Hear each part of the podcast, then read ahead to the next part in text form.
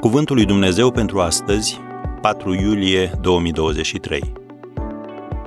Hrănește-ți mintea cu gânduri nobile. Tot ce este adevărat, tot ce este vrednic de cinste, aceea să vă însuflețească. Filipen, capitolul 4, versetul 8.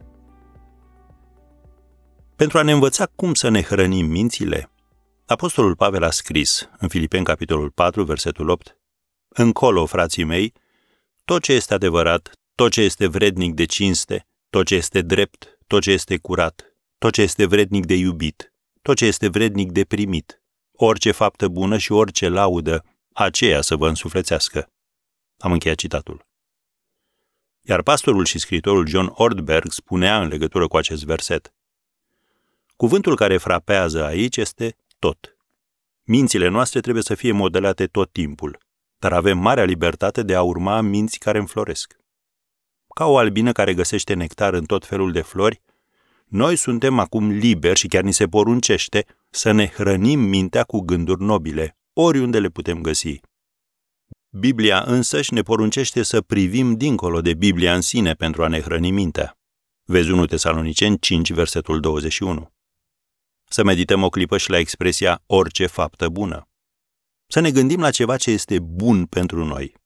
Un asfințit, un roman bun, chipul cuiva drag, o muzică frumoasă. Să ne lăsăm mintea să se gândească o clipă la astfel de lucruri. Să-i dăm de lucru, ascultând astfel de ceea ce ne spune Biblia. Lucrul acesta contează. Adică ne-am deschis puțin mintea spre curgerea Duhului Sfânt în viața noastră. Scopul Duhului Sfânt nu este acela ca tu să devii expert în suprimarea comportamentului mânios, ci să ai o minte caracterizată de o revărsare tot mai mare de gânduri și sentimente ghidate de Duhul Sfânt, bazate pe adevăr și care produc viață. Când citim despre ceva ce este vrednic de cinste, când vedem ceva drept, noi experimentăm ceea ce psihologul Jonathan Haidt a numit o stare de înălțare spirituală. Simțim efectiv o ușoară expansiune în piept și ne simțim mai ușori în trupul nostru.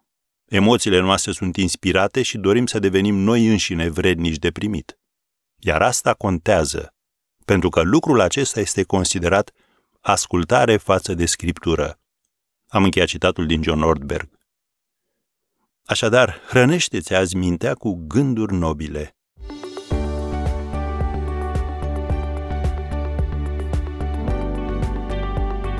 Ați ascultat Cuvântul lui Dumnezeu pentru astăzi rubrica realizată în colaborare cu Fundația SER România.